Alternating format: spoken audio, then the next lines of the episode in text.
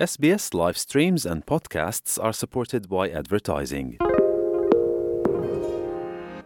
SBS Learn English, chương trình SBS học tiếng Anh, nơi học là vui. Hãy tìm các đoạn phim, các bài podcast và các lời khuyên về sinh sống ở Úc.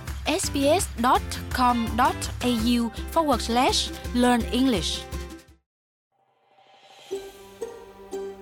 Quý vị đang nghe SBS tiếng Việt, hãy vào sbs.com.au/vietnamese để đọc thêm những câu chuyện thú vị khác. Lynn McIver không bao giờ có thể nghĩ rằng mình sẽ trở thành người chăm sóc toàn thời gian cho chồng khi ông bị đột quỵ nặng cách đây 24 năm. Lúc đó chồng bà mới 58 tuổi.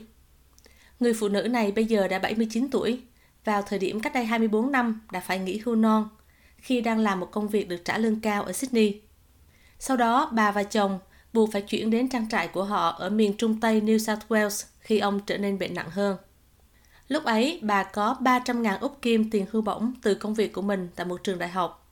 Nhưng cuối cùng bà buộc phải từ bỏ công việc được trả lương cao này. He was put into a coma for two and a half months.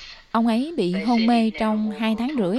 Họ nói rằng ông ấy sẽ không bao giờ đi lại hay là nói chuyện được nữa và khuyên tôi là nên đi tìm một viện dưỡng lão tốt.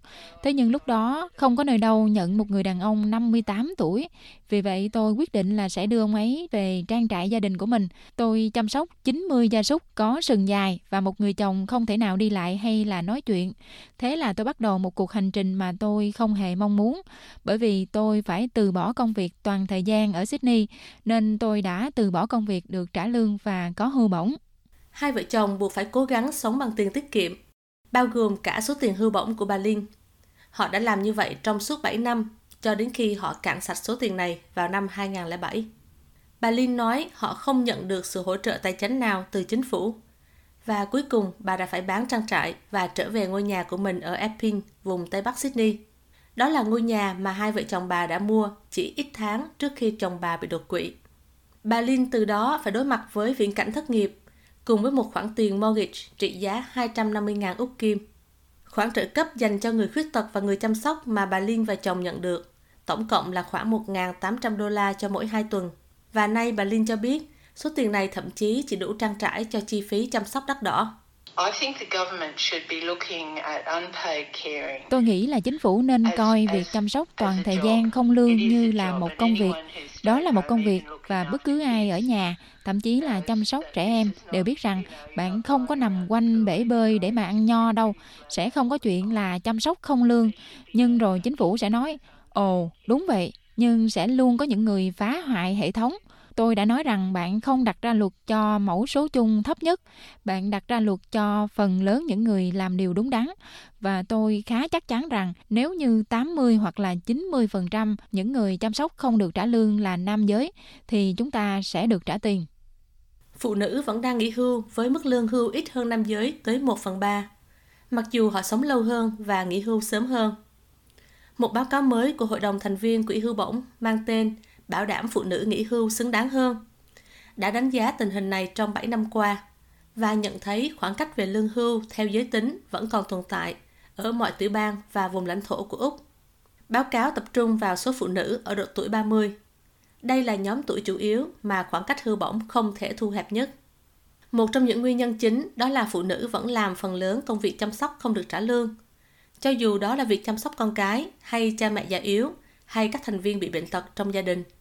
Phân tích của Hội đồng thành viên Quỹ hưu bổng cho thấy, việc trả tiền hưu bổng dựa theo chương trình nghỉ phép nuôi con có lương có thể sẽ mang lại cho các bà mẹ hai con thu nhập cao hơn 12.500 đô la khi nghỉ hưu và do đó có thể làm giảm đáng kể khoảng cách hưu bổng về giới. Hiện nay khoảng cách này đang ở mức khoảng 50.000 đô la giữa nam và nữ. Bà Georgia Plumby là tổng giám đốc điều hành chương trình vận động quỹ hưu bổng của hội đồng. So we're really concerned about this and we see a direct correlation with one of the big gaps. Vì vậy, chúng tôi thực sự lo ngại và chúng tôi nhận thấy mối liên quan trực tiếp và cũng là một trong những lỗ hổng lớn trong hệ thống vào lúc này. Đó là tiền hưu bổng hiện nay không được trả khi mà người mẹ nghỉ phép nuôi con có lương. Tôi kêu gọi chính phủ ưu tiên vấn đề này trong ngân sách liên bang sắp tới, bởi vì chúng tôi cho rằng nó sẽ tạo ra một sự khác biệt đáng kể đối với những người phụ nữ độ tuổi 30. Họ đang bỏ lỡ những khoản đóng góp hưu bổng quan trọng và điều đó tác động đáng kể đến chất lượng cuộc sống của họ sau này khi mà họ nghỉ hưu. Trong khi Phúc Trình tập trung vào việc nghỉ phép có lương của cha mẹ và phụ nữ ở độ tuổi 30, bà Prambi cho hay tổ chức của bà cũng đang xem xét vai trò của công việc chăm sóc không lương trong vài tháng tới. Phúc Trình lưu ý rằng có những nguyên nhân sâu xa hơn tạo ra khoảng cách của quỹ hưu bổng giữa nam và nữ. Trong đó bao gồm chuẩn mực xã hội cho rằng phụ nữ phải cán đáng trách nhiệm chăm sóc, vốn không được trả lương. Nhưng bà Brumby nói cơ quan của bà không đồng ý rằng những người chăm sóc không được trả lương sẽ nhận được tiền hưu bổng.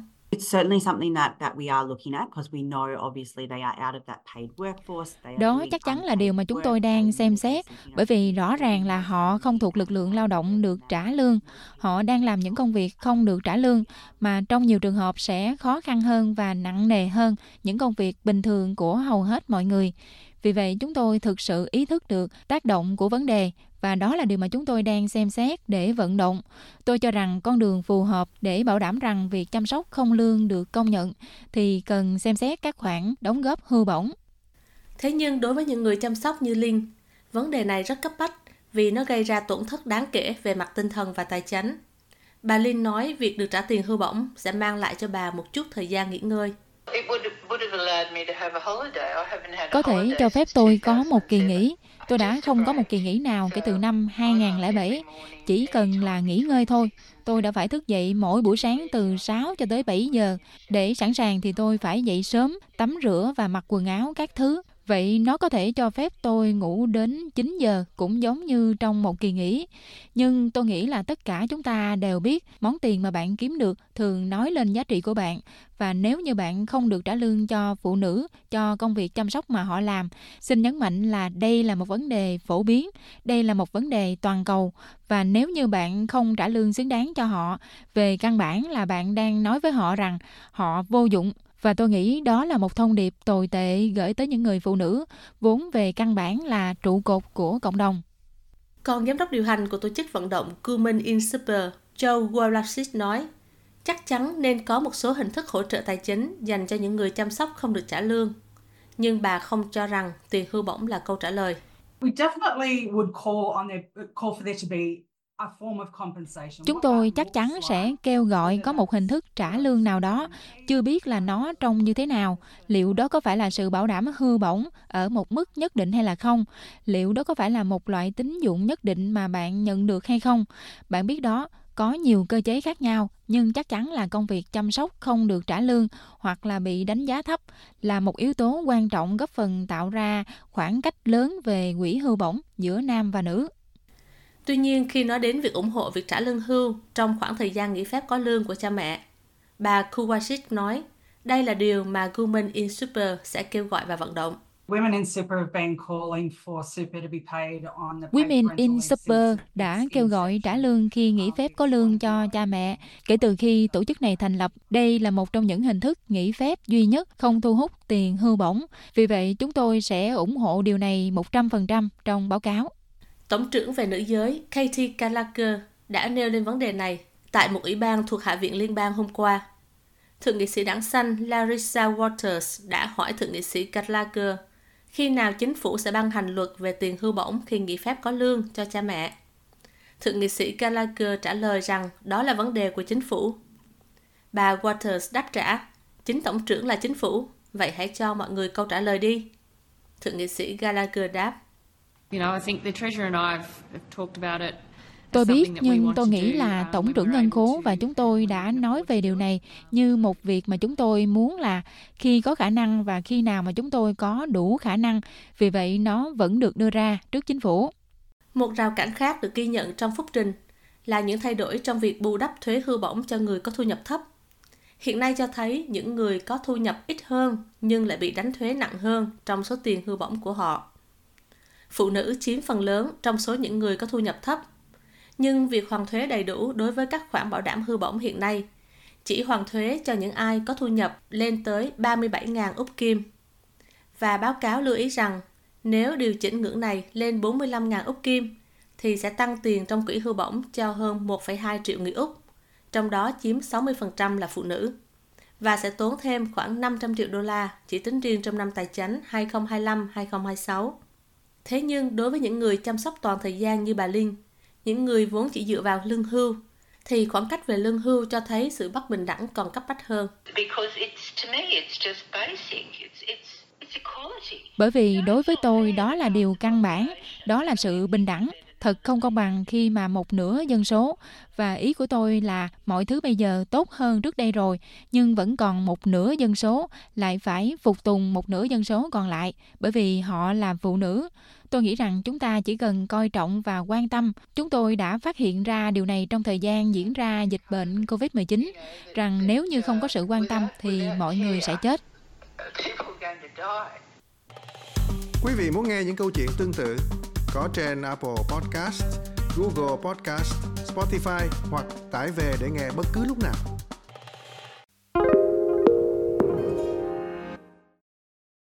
Những khách hàng tiềm năng của quý vị đang lắng nghe quảng cáo này, nếu có thể thì quý vị muốn những khách hàng này lắng nghe những gì về doanh nghiệp của mình? SBS là một trong những đài phát thanh đa ngôn ngữ nhất Úc Châu. Chúng tôi cung cấp nhiều gói dịch vụ quảng cáo đa dạng cho tất cả các doanh nghiệp thuộc mọi quy mô lớn nhỏ đội ngũ bán hàng giàu kinh nghiệm của chúng tôi sẽ giúp quý vị thông qua một quá trình hoàn tất để tạo ra một chiến dịch quảng cáo thật tuyệt vời. Quý vị cũng có thể cung cấp sản phẩm quảng cáo mà quý vị đã có sẵn. Hoặc đội ngũ sản xuất của chúng tôi cũng có thể giúp quý vị tạo ra một sản phẩm trên hơn 68 ngôn ngữ. Quý vị còn chờ gì nữa? Hãy bắt đầu nói chuyện với những khách hàng tiềm năng của mình ngay hôm nay. Hãy gửi email về sales at sbs.com.au